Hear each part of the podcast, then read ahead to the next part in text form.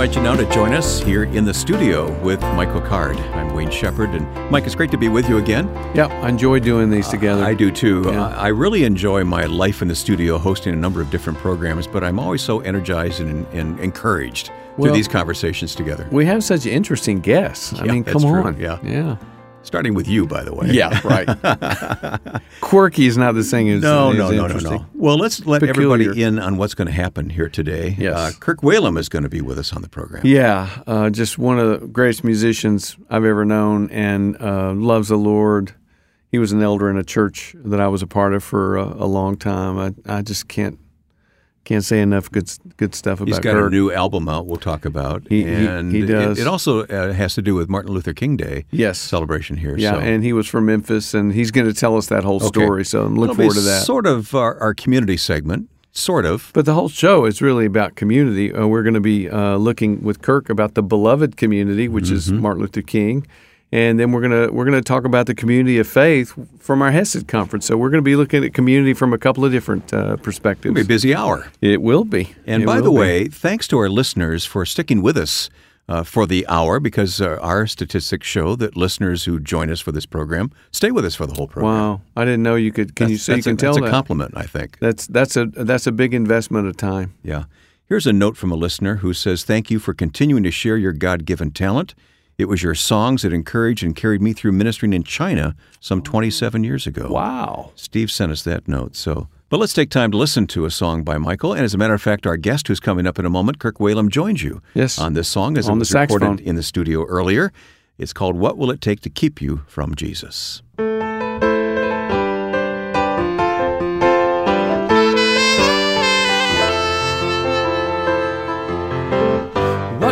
Take to keep you from Jesus? Keep you from heeding his call? The simple excuse of a heart that is hard, a reason that's nothing at all.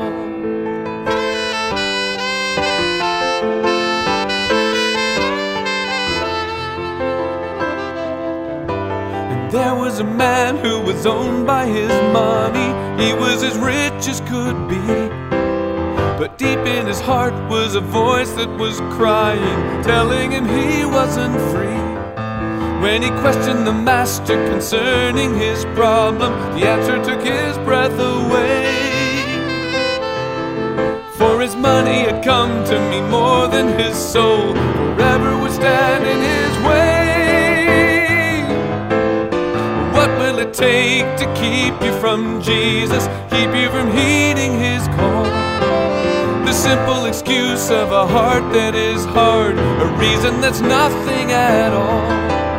And how long before you stop with your reasons? Take your defenses away. It's only a lie that keeps you from following. Don't let it stand in your way. So many excuses and so many lies are blocking the light and the way. But the final decision to follow the Lord will shatter and blow them away.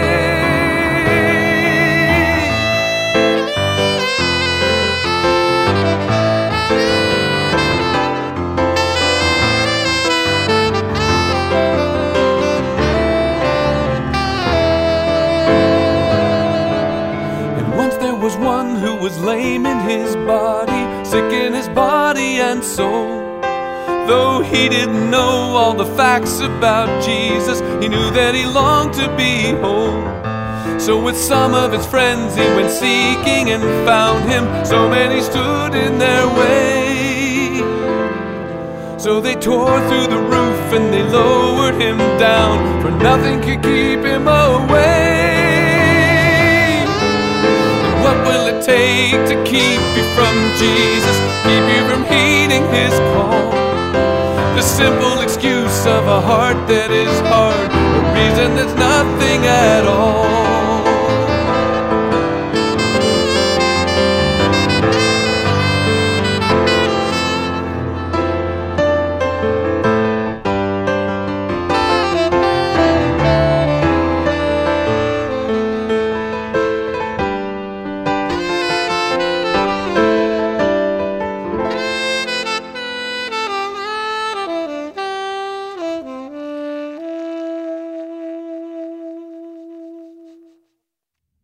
Could listen to that a second time. Yeah, whenever I doubt my musicianship, I just think, well, I got to play with Kirk Whalum, so I see what you mean. Kirk Whalum, welcome in the studio here.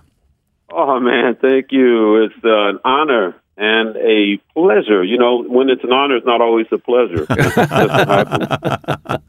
uh, Michael, it, it, let's give our, our, friend a proper introduction here. Um, well, Kirk Whalum, I don't know. He's kind of one of those people that doesn't really need to be need to be introduced. If you know anything about music. Um, yeah, so let's just move on. yeah, I mean, what, I mean, uh, you know, there's there's two guys I consider to be the greatest musicians I've ever known. Uh, one of them's Vance Taylor, who played with Earth, Wind, and Fire, and the other's Kirk Whalum. All right. So, but you have a story about this guy. I do. Let me. Can I yeah. tell a, a, quick story on you, Kirk? Well, I'm, yeah, man. I'm, I'm just. I'm, I'm, I'm, You know. I'm grimacing. Okay. I'm. I'm. I'm going. I'm going to tell it anyway. So it's. It's. It's the way that he does worship services. So before the service, he takes these little slips of paper that have Bible verses on them, kind of scatters them through the crowd, and then the the service starts. He walks down the aisle with the saxophone on, and he touches you on the shoulder. You read that verse and then he, all I can say is, he plays that verse uh-huh. on the saxophone, interpreting it, and, and then segues into a hymn that everyone knows. And then we, we all sing on to the next one, and huh? then we go on to the next verse. He did that for like a couple of hours, and I was with uh, George Guthrie, who's like one of the great Bible scholars of all time. George looks over at me and said, "What just happened?" Kirk, Kirk, where does that come from? Where'd you get that idea?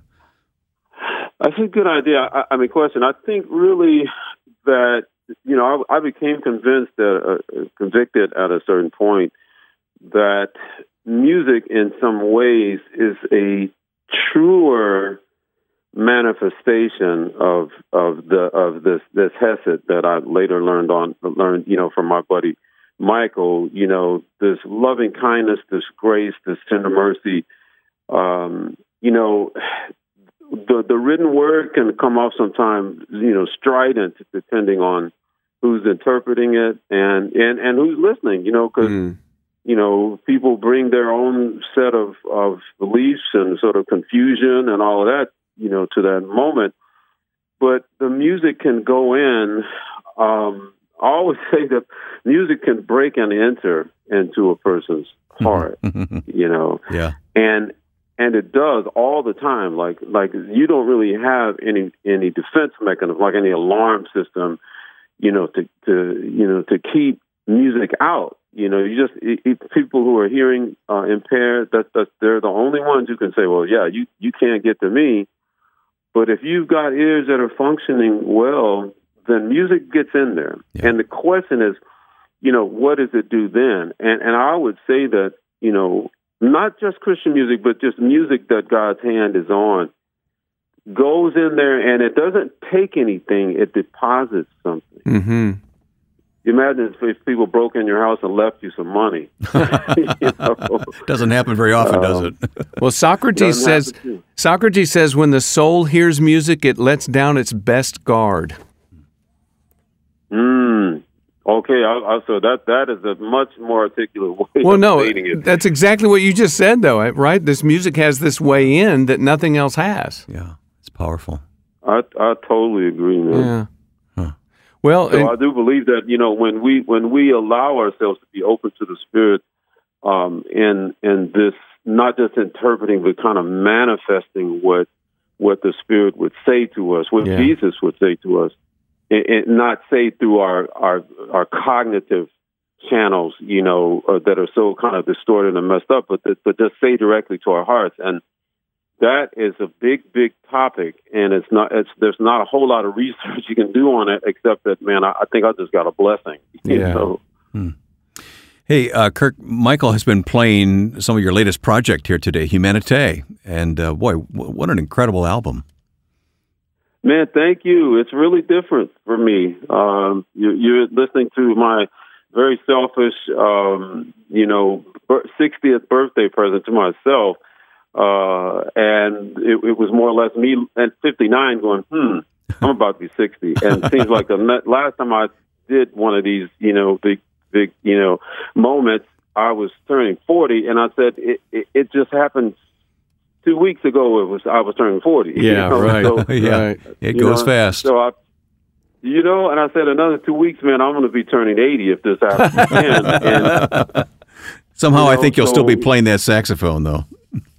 Dude, I said, get moving. You Yeah. know, what is it that you had in mind when you learned Spanish, when you learned French, when you, you know, initially, you know, traveling the world with Bob James, and you, and and what what what did you have in your mind that you thought you would have done by the time you were sixty? And so, like, whatever that is, get it done. And so, Humanité is is kind of the answer to that question.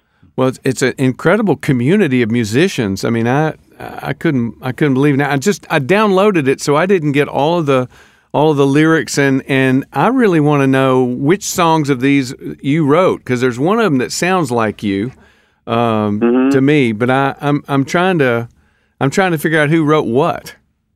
Yeah, yeah. So uh, I'm going to send you all that info postpartum, and uh, and also I'm going to send you the, the, the, the physical CD. But but yeah, just to say, I co-wrote a lot of this music. Okay. I wrote some of it, you know. But but the idea was to collaborate, uh, both in the writing and performing, with 14 artists from eight countries. Wow. And we went to those countries to do the to do, to do the writing and, and recording. And you know, I was in France, I was in Nigeria, Kenya, and South Africa, and Japan, and Indonesia, and on and on. And and even have an artist uh, from New Zealand, but she came to Memphis. But but yeah, we co-wrote, Wow. and, and by the way, her song she wrote. But yeah, we we, we co-wrote a lot of this stuff. Man. Wow. So the one that sounds to me like you is Peace. Did you write Peace? Oh, that's funny. So uh, that was that was robbery. Um, Okay. I, I heard this song, this this this beautiful ballad that um, Grace Sahedatian had written, Mhm. and just because I I heard her when I was at Java Jazz uh, Festival, this huge festival in J- Jakarta, Uh huh. and I heard of her a- by accident. And she's a young artist. Um, it man just touched me for, profoundly, but an emerging artist. Like you know, her her fan loyal fan base is probably in Indonesia. At that point, it was probably you know four thousand people max. And man, um, I, I one I kept trying to write something for her, but I'm like, man, this song just speaks to me. And I, I said, what if we were to redo this song and make it kind of Ah, I, I was embarrassed to say it, but I said, "What? What if it's kind of a dance song? It's, it's like they could play it in a disco in a Yeah. club, Yeah. But with the same message." And all in this this section that says, "You know, the peace comes over me, um, and my words just fade away. I, I choose to dream forever." Like this is the impact that God had on her life, and she happens to have been walking with God for a long time. A lot of the folks in these on these collaborations are, are not Christians Uh huh. you know, one is a Muslim, one is, you know, this and that. And, but I thought this is a, gr- a great way for me to share my faith and then learn from their faith tradition and just share the moment and let God do whatever God is going to do. Okay. Well, surely you wrote "Everybody Ought to Be Free." That's you, right? I did write that one, yeah. Yeah. Okay. But, um, I'm trying to think if that one. How about get your yeah, wing- I, I wrote that one. How about get your wings up? That's my favorite one. That is such a cool song. So Yeah. that's the song by Andrea Lisa, who originally South African but grew up in New Zealand. Okay. That's her song. Like I, Ah. I heard her on a cruise ship, and again, th- this is the story of Humanité. Like the the project, I encountered these young artists, um, uh, you know, in one way or another. Her, I heard as I was performing on a cruise ship that she and her band had been the house band for this, Wow. for this cruise line. But they weren't performing that week because it was like there was twelve artists, jazz artists, on this cruise. It was a jazz um, cruise. Wow. And so she's like getting to hear some of her heroes, and apparently I was one of her heroes. And Okay. I'm like, I just don't get that. I mean, she's 24, you know, and how does she even know who I am? And so that's, by the way, Michael, you know, concerning your music too, we're always shocked, you know, when we find out, wow, somebody in, you know, Kenya or somewhere Yeah. is, is loving this music that you're doing. So Yeah. that was the case, and I and I heard I met her, and eventually, yeah, she's in Memphis, hanging out with Ruby and me, and recording in my home studio. Wow. And I asked her if we could record her song, uh, "Get Your Wings Up." Man, Fabulous. that's great song. Fabulous. Well, the album is Humanité. Humanité, yeah. Humanité, and it really is a, a global album. That that's what struck me about it, and we love it. Um, I'm going to change gears because I know your home is Memphis, Kirk, and I know you grew up there, and I know that the legacy of Dr. Martin Luther King Jr. Uh, really has impacted your life. Well, and part of the theme of Humanite is the beloved community. Yes, right, right. So they do come together. Absolutely, and I have to give credit to the filmmaker Jim Haanen, who some of uh, some of our folks would know from End of the Spear. It was a great, Wow, uh, excellent yeah. movie. yes. Yeah. Yeah, but Jim, Jim, just when he found out, I told him, "Hey, man, I'm, I'm doing this cool thing. I'm going." He said, "Okay, when are we leaving?" Basically, Uh-huh. and uh, so he documented the whole thing. But he was the one at the end of that, all that traveling. We ended up in Memphis, and he's interviewing me now after we did this whole record. Yeah. And we're in Memphis, and we're celebrating. Just so happens the 50th anniversary of the assassination of Martin King. You know, blocks from where we were, and and so I'm just giving my impressions about that and talking about it. And so he, he came back to me later when he went through the footage. He said, "Man, that's the name of the the new name of this documentary is Humanite, the the beloved community." Oh. So he saw in the work that that I do and that we're doing in making these um, not just collaborations, just life connections with these young artists from all these countries. He saw in their stories these parallels that led to this that Martin's dream of the of beloved community. Mm. What, Wow. what is meant by the beloved community to you, Kirk? So, so you know, I can I can say that what I and sure Mike would would um, agree with is that what Martin was speaking about, and by the way, he, the folks he had to convince, uh, well, a lot of them were white clergy. You know, those were the ones that were telling him, "Yeah, man, not not now. Uh, you Yeah. know, we need to." You know, do this incrementally, blah blah blah, and and it just hurt him so bad, man. But but but he he began to uh, to lift off in, into the stratosphere of the beloved community. It wasn't just this very important thing of civil rights for black people or people of color. It's now poor people of all stripes and in all cultures around the world. Yeah. And so then all of a sudden you're stepping on some toes because he's saying like for instance, and this is remember it's the '60s. He's like, "What about the people of Vietnam? These poor people. Why are we going over there killing them? I, I don't understand." You know, and so now all of a sudden he's in a political conundrum here at home because that war was making a lot of folks a lot of money, Yeah. and and so and and thus some would say uh, his days were numbered uh, from that moment. So, Mhm. so, so the beloved community has to do with people who are otherwise marginalized, um, you know, misunderstood, uh, oppressed uh, in in all cultures, and and that that makes it a completely different thing. And this goes deep with you because of your Memphis roots. That, that's right, man. You know, I was only nine when he was killed, but you know, I knew, I think instinctively that there was bigger than okay, this is a great preacher who got killed or the, the leader of the civil rights. You know, it was bigger than I knew that it was a spiritual battle, a huge spiritual battle that was lost that impacts all of creation, all of culture, writ large, Mm. worldwide. I knew somehow because uh, otherwise, you know, why I couldn't sleep. I mean, I can remember just humming something to myself at night, trying to just get my mind off of it as a nine year old, Wow. trying to just go to sleep. But yeah, it does impact me. My both my parents were active in the movement. Of course, my dad, is, as a black preacher, you were in the movement. you know, whether or not you wanted to be, and because of the black clergy, you know, pretty much that's where a lot of the leadership came from, including Martin King. Yeah. So And yeah, thankful it's, for you know, it. Being uh, uh, in Memphis is it's a big deal, and the celebration was incredible. Uh, that 50 year celebration. Mm. Well, a lot of people don't know uh, the the spot where where he was killed, the Lorraine Motel, also has connection to music. It's right down the street from uh, Stax, right? Yep. And that's where a lot of people. It was a black only hotel, and that's where a lot of people went to write music. Hmm. Yeah, it's That's and right. you, you taught you taught me right. all that. Well, yeah, Michael, you know, you're what we call the cognoscenti.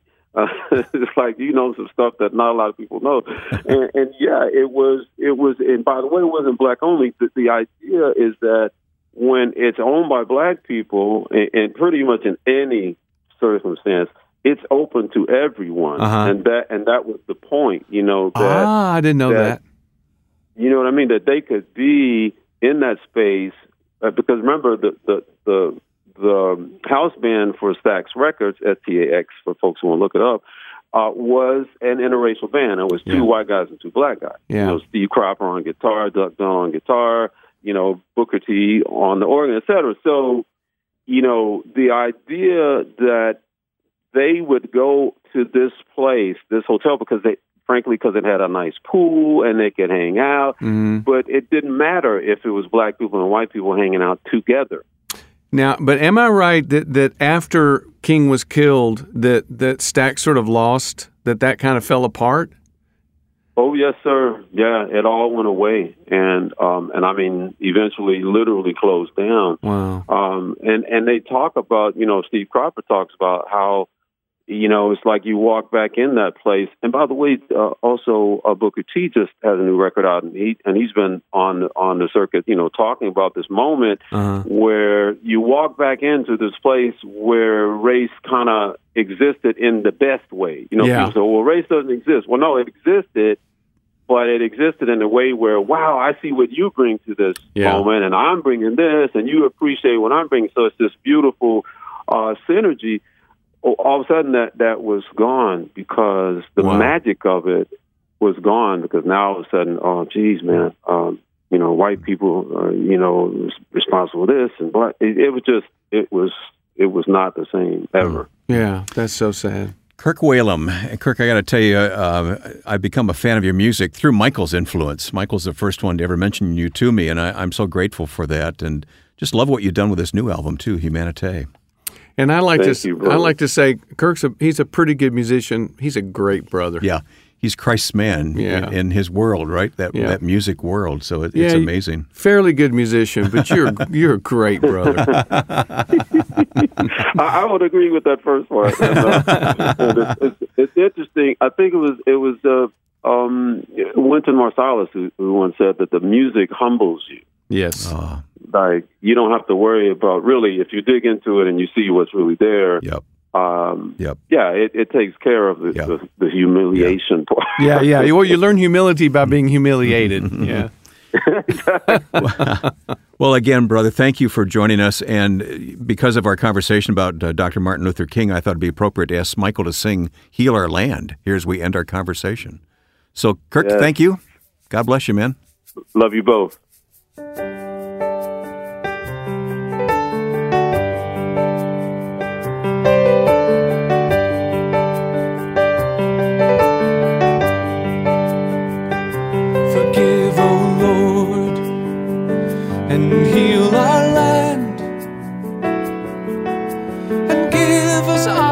Seek your face and hearts to understand that you alone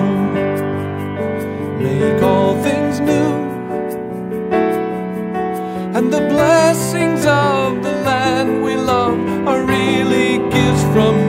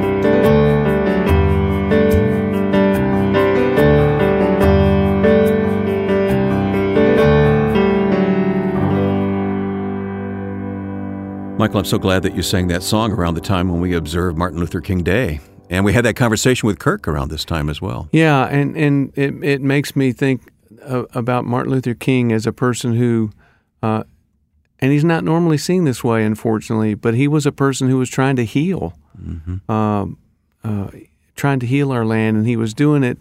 Uh, every one of those rallies, every one of those marches began in a church with prayer. They'd always pray before they marched.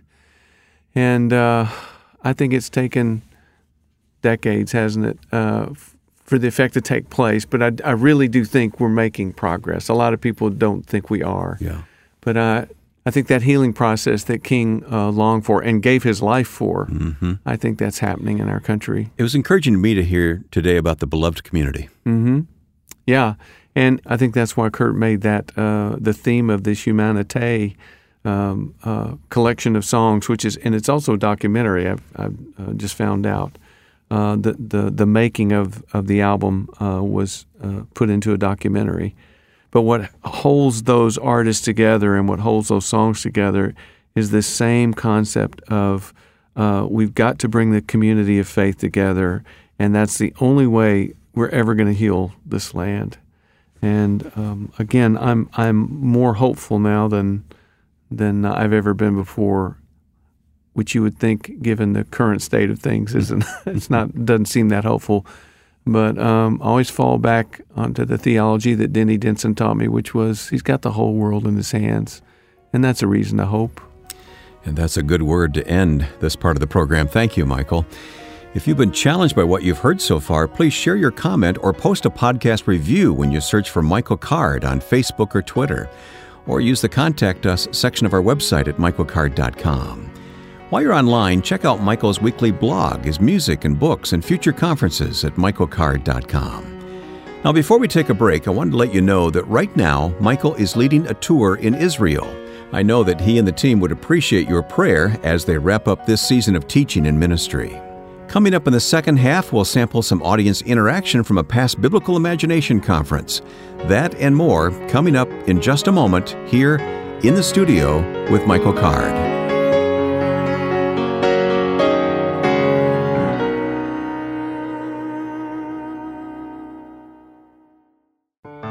Join us for a classic in the studio with Michael Card.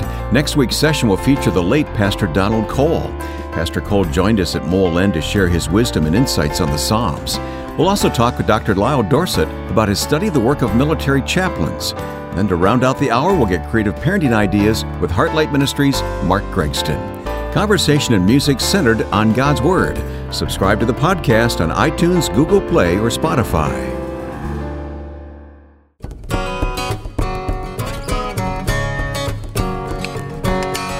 Michael, let's go into our commentary segment of the program, and then a bit later in our community segment, we'll be taking questions from the audience that occurred during one of your conferences recently. Um, here's a comment about a book you've written on Hesed. Hesed became part of my lexicon, this listener says, a while ago when I read Michael's book on the lost language of lament. Soon afterward, I found myself purchasing a Hebrew Greek keyword Bible. There's nothing wrong with English word translations, but understanding the key Hebrew words and their meanings to scripture like Psalm 51 just enhances the power and depth of God's Word. Yeah, most, I have a feeling you agree with that, right? Oh, most definitely. And uh, I think the passage he's referring to is is where uh, David, in Exodus 34, God uses three different words uh, to to talk about the full range of of uh, of the sin that He forgives. Um, he talks about the fact that He forgives iniquity, rebellion, and sin, and then in Psalm 51, David uses those same words uh, in Psalm 51, um, well, 1 and 2. Uh, Be gracious to me according to your Hesed, because of your abundant compassion, blot out my rebellion, wash away my guilt, and cleanse me from my sin. And those are the same three words mm. that God uses in 34. Mm-hmm. And uh, before, I would have thought, or I would have said, well, David is quoting Psalm 34. I'm, I'm beginning to think that David thinks in Psalm 34. right? It's just like Jesus doesn't necessarily quote the Bible. He thinks. It was so ingrained in him. Yeah. yeah. He, he thinks in those terms. And if you'd stop him, he, he, he'd probably say, oh, yeah, that's from Exodus. But, um, and I don't know about you, I, I want to become more like that. So you just think in biblical terms. So Psalm 51, of course, we know is uh, all about forgiveness, The Bathsheba- confession, and, and forgiveness. Yeah, it's the Bathsheba psalm. Uh-huh. Yeah. And David realizes he's he's basically done everything a person can do. He's murdered. He's committed adultery. I mean, what what sin didn't he? He's lied. What sin didn't he commit? Yeah.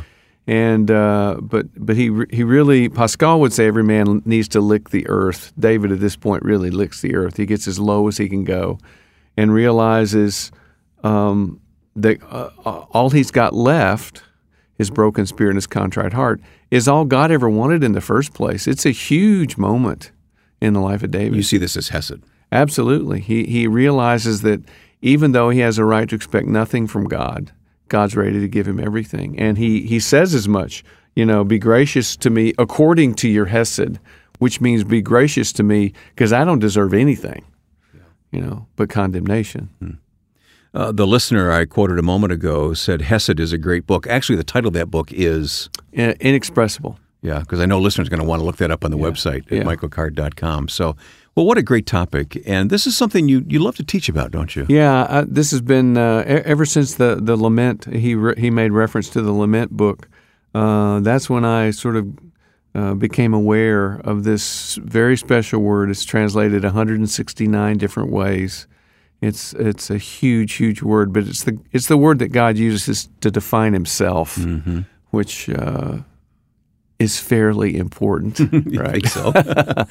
well, this is something you teach in a conference uh, on Hesed, and you did that recently in Stow, Ohio. Yes. Uh-huh. And uh, we recorded that. Did we tell you we were recording? By the No, way, I didn't. Did you have permission you to do that? knew you knew Yeah. that. There was a, a great uh, question time from the audience about uh, living out Hesed, and so for our community segment today, we thought we would play that uh, Oh. Q and A time, and we'll see how uh, how good you are at answering the questions Oh, yeah. from the audience. We'll here. see. All right, Michael Card.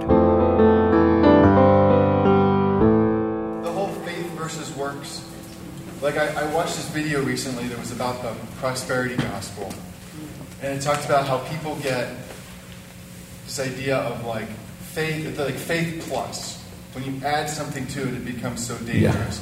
When it's faith plus, I've been a good boy, God will save me. So I mean, as you were reading through the Psalms and the example on um, the Roman centurion that he understood who God was. Makes me think, do I come to God on the basis of Hesed, day in and day out? Or do I implicitly fall into, well, have I been a good boy today? Mm-hmm. You know, have I kept my end of the bargain, or have I done my Yeah. sacrifice of a quiet time or whatnot? Yeah. Do I deserve Hesed? No, you don't want what you deserve. Okay. Let, okay. Let me read. Let me read a psalm that says exactly what you just said. Okay. If I can find it, Psalms. That's in the Old Testament, right? Okay. This. Okay. God is. This is Psalm seventy-three. This is the roadmap of all the Psalms. Okay, Psalm seventy-three.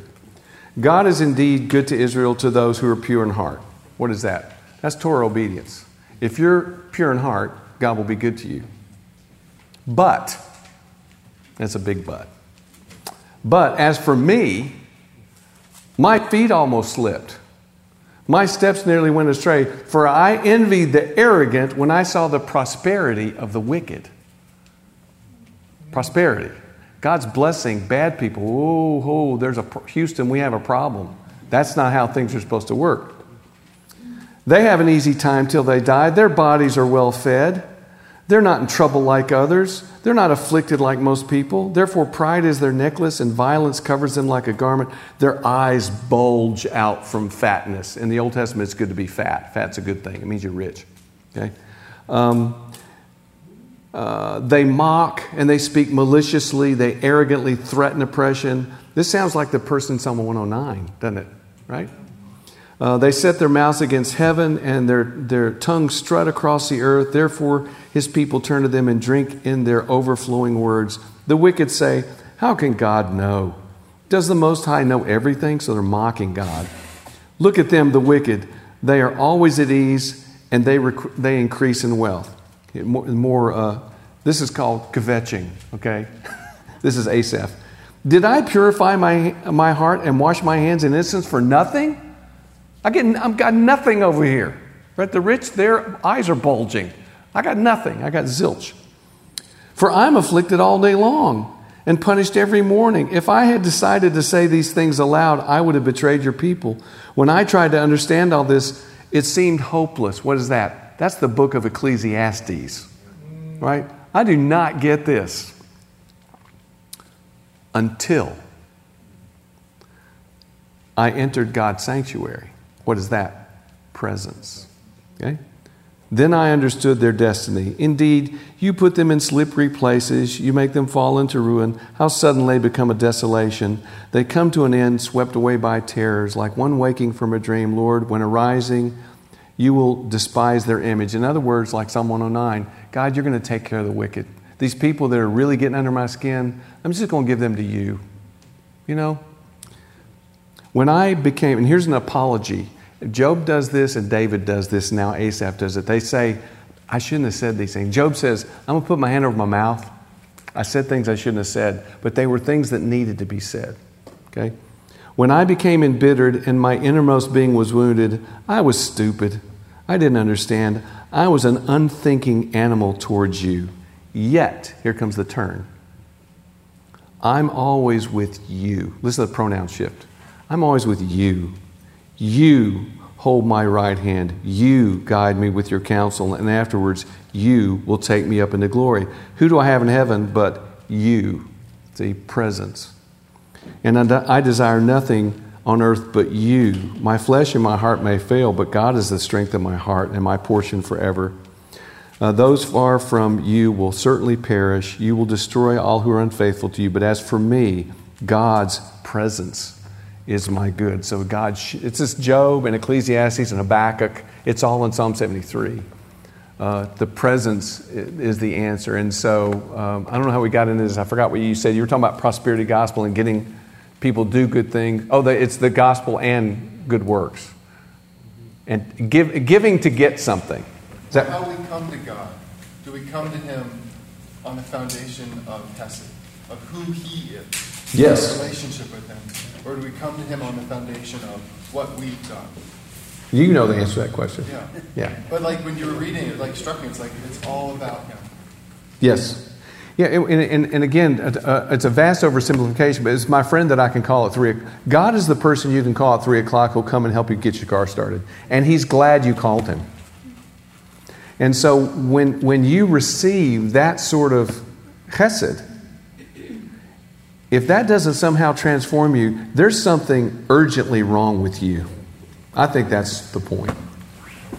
Uh, maybe I'm wrong or getting the wrong, off track, but it seems to me like what we're saying is it's the big R relationship with God, mm-hmm. our Father. And unless you, and even the example with Rahab, it's relationship. She's already made relationship with them mm-hmm. why she's asking this. It's but not it's, a legalistic thing. But it's relationship that's informed by the character of who, who that God is. Right. Yeah. Right. yeah. And I, and I think you know that's the difference in Job. When what happens to Job happens. Of course, he, he, he thought it was all the base. I'm, I'm going to do things, and this is what I get. God is the M&M man, right? I get, you know, and he, he finds out in a really stark way that's not how the world works. And when he calls upon God to, and like Psalm 73, when he asks for, you know, hey, answer, tell me why this has happened, why am I, pros- why am I suffering and good people are prospering? He didn't get an answer to that, but he gets God. And so I think the relationship is, is comes out of that. So it is. I'm not disagreeing. I'm just saying, but that, that relationship is God is the person I can call at 3 o'clock in the morning when my car won't start, and He's glad I called. So I, am David. I've killed Uriah. I've, you know, and this, this little baby, his, this illegitimate baby's died, and I've ruined Bathsheba's life, and I've dis, you know, disqualified. I mean, th- I've thrown everything away with both hands. But knowing the character of who God is, He can say, Forgive me according to your hesed because of, because of who you are You create a clean heart in me. I can't do it. You renew a right spirit in me. I got nothing. I got zilch. And I think that that is to acknowledge the character of God and understand the relationship. And Job doesn't get that until chapter 43. And there are lots of examples, particularly in a medical context, of God showing Hesed to people who literally could not talk, who couldn't open their mouths, who couldn't ask, who were having neurological issues and they couldn't think, or they were under anesthesia, or they had locked in syndrome. And so many of them, after that experience, have said, um, I couldn't even formulate the question to beg for help, and yet God met me there That's good. and showed me Hesed and brought me through it. And after the fact, when they were able to finally talk again or write, and they would say, "Yeah, He showed me Hesed, but I did. I couldn't even ask for it. He was there before I could ask." Well, someone has said that we need Hesed the most when we deserve it the least, or we need Hesed the most when we can't even, when we don't even know to ask for it. And then God is faithful. Ruth. Um, I think the whole thing uh, reminds me of uh, the missionaries that uh, that go overseas. Um, it reminds me of my own life. The the missionaries that came to my country, Zambia, they they reached my father, and uh, I don't think these missionaries were expecting anything back from uh, those Africans, the Zambians that, uh, that they were reaching out to. But my father got evangelized, and my father started teaching us God's word, and through that, I received Jesus as my personal Lord and Savior. And uh, through the years, God brought me here as a missionary. And uh, when I think about it, um, I'm giving back, but not to the actual people that came to Zambia as missionaries.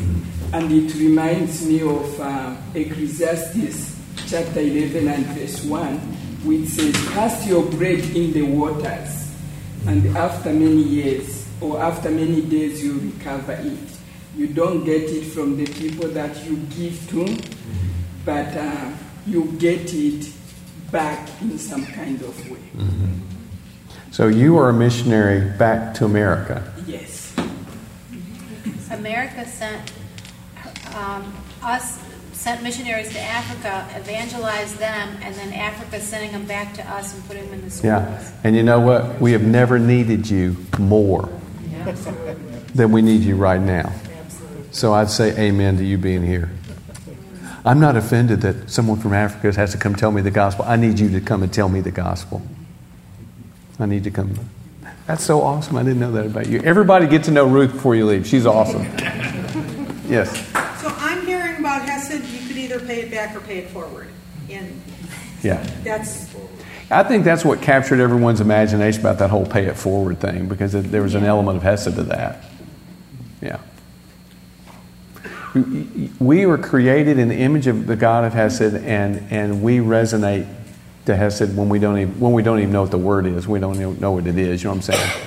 Because I was created for that. I was created to live in that. Yeah. Yes. So then, is it the Holy Spirit that's actually prompting us to do Hesed, to show Hesed to others? Insofar as we being, conformed into his image, yeah, with the spirit that does that, yeah. I think the spirit prompts us to do really crazy things that are that look like Hesed. The, the video, the, the guy gives all his money, and everyone thinks, "What an idiot!" Yeah, I think the Holy Spirit tells you to do crazy things like that. Yeah. Yes. I love hearing about the heart of David that is so yielded to God, right? Mhm. And we see in the scriptures that, you know, that um, David is always, you know, that God is the refuge and strength.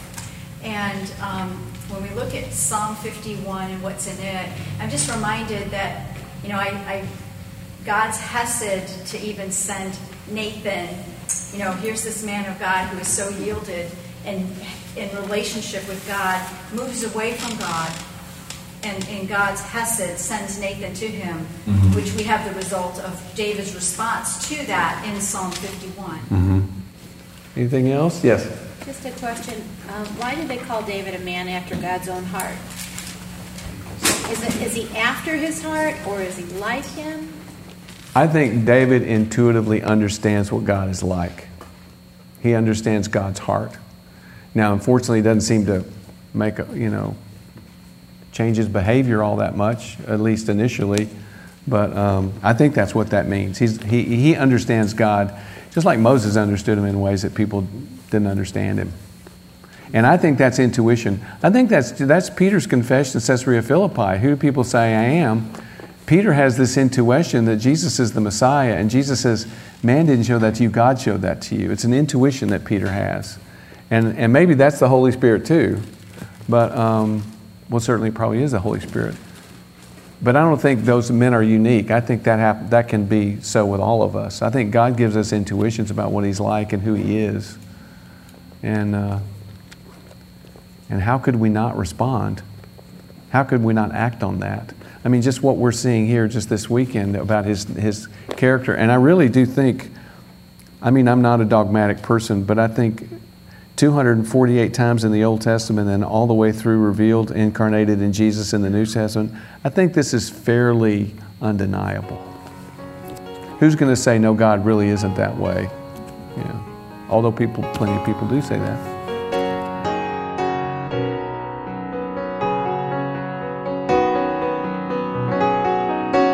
There is a joy in the journey. There's a light we can love on the way. There is a wonder and wildness to life, and freedom for those who obey. And all those who seek it shall find it a pardon for all who hopeless, and sight for the blind.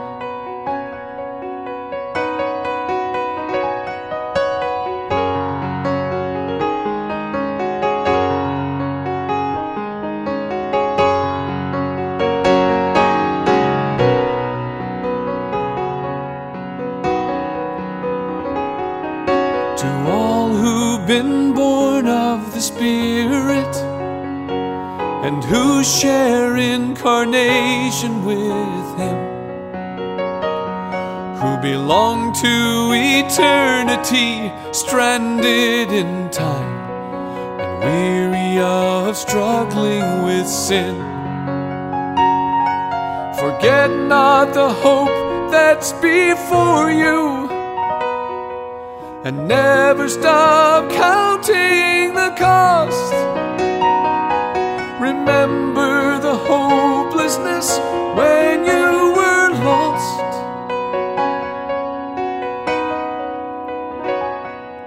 Cause there is a joy in the journey,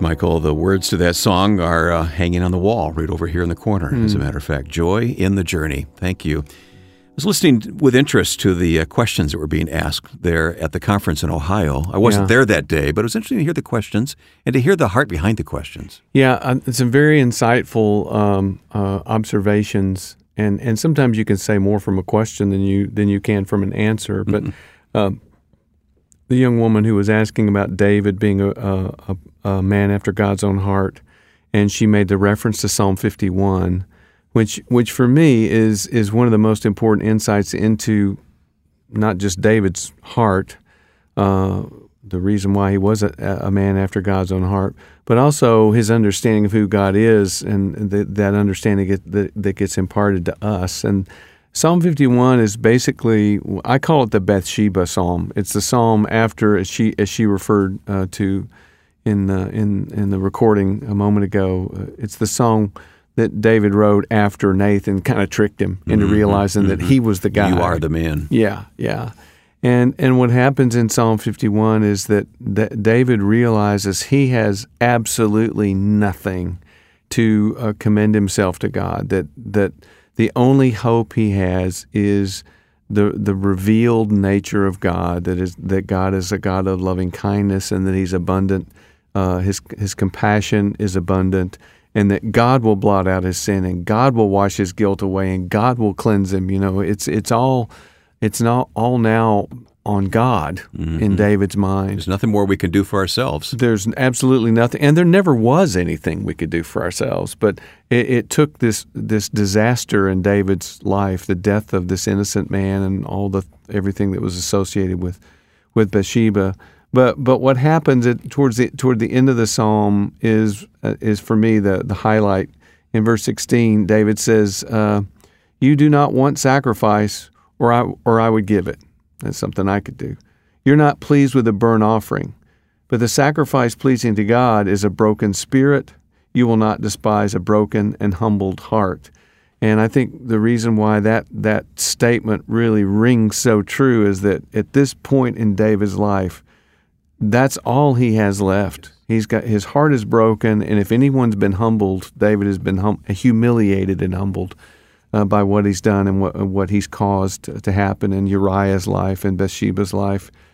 And uh, and I think all you have to do is remember, although it's not referred to any place in the psalm, but out of all of this sin, out of all of this brokenness, we get Solomon.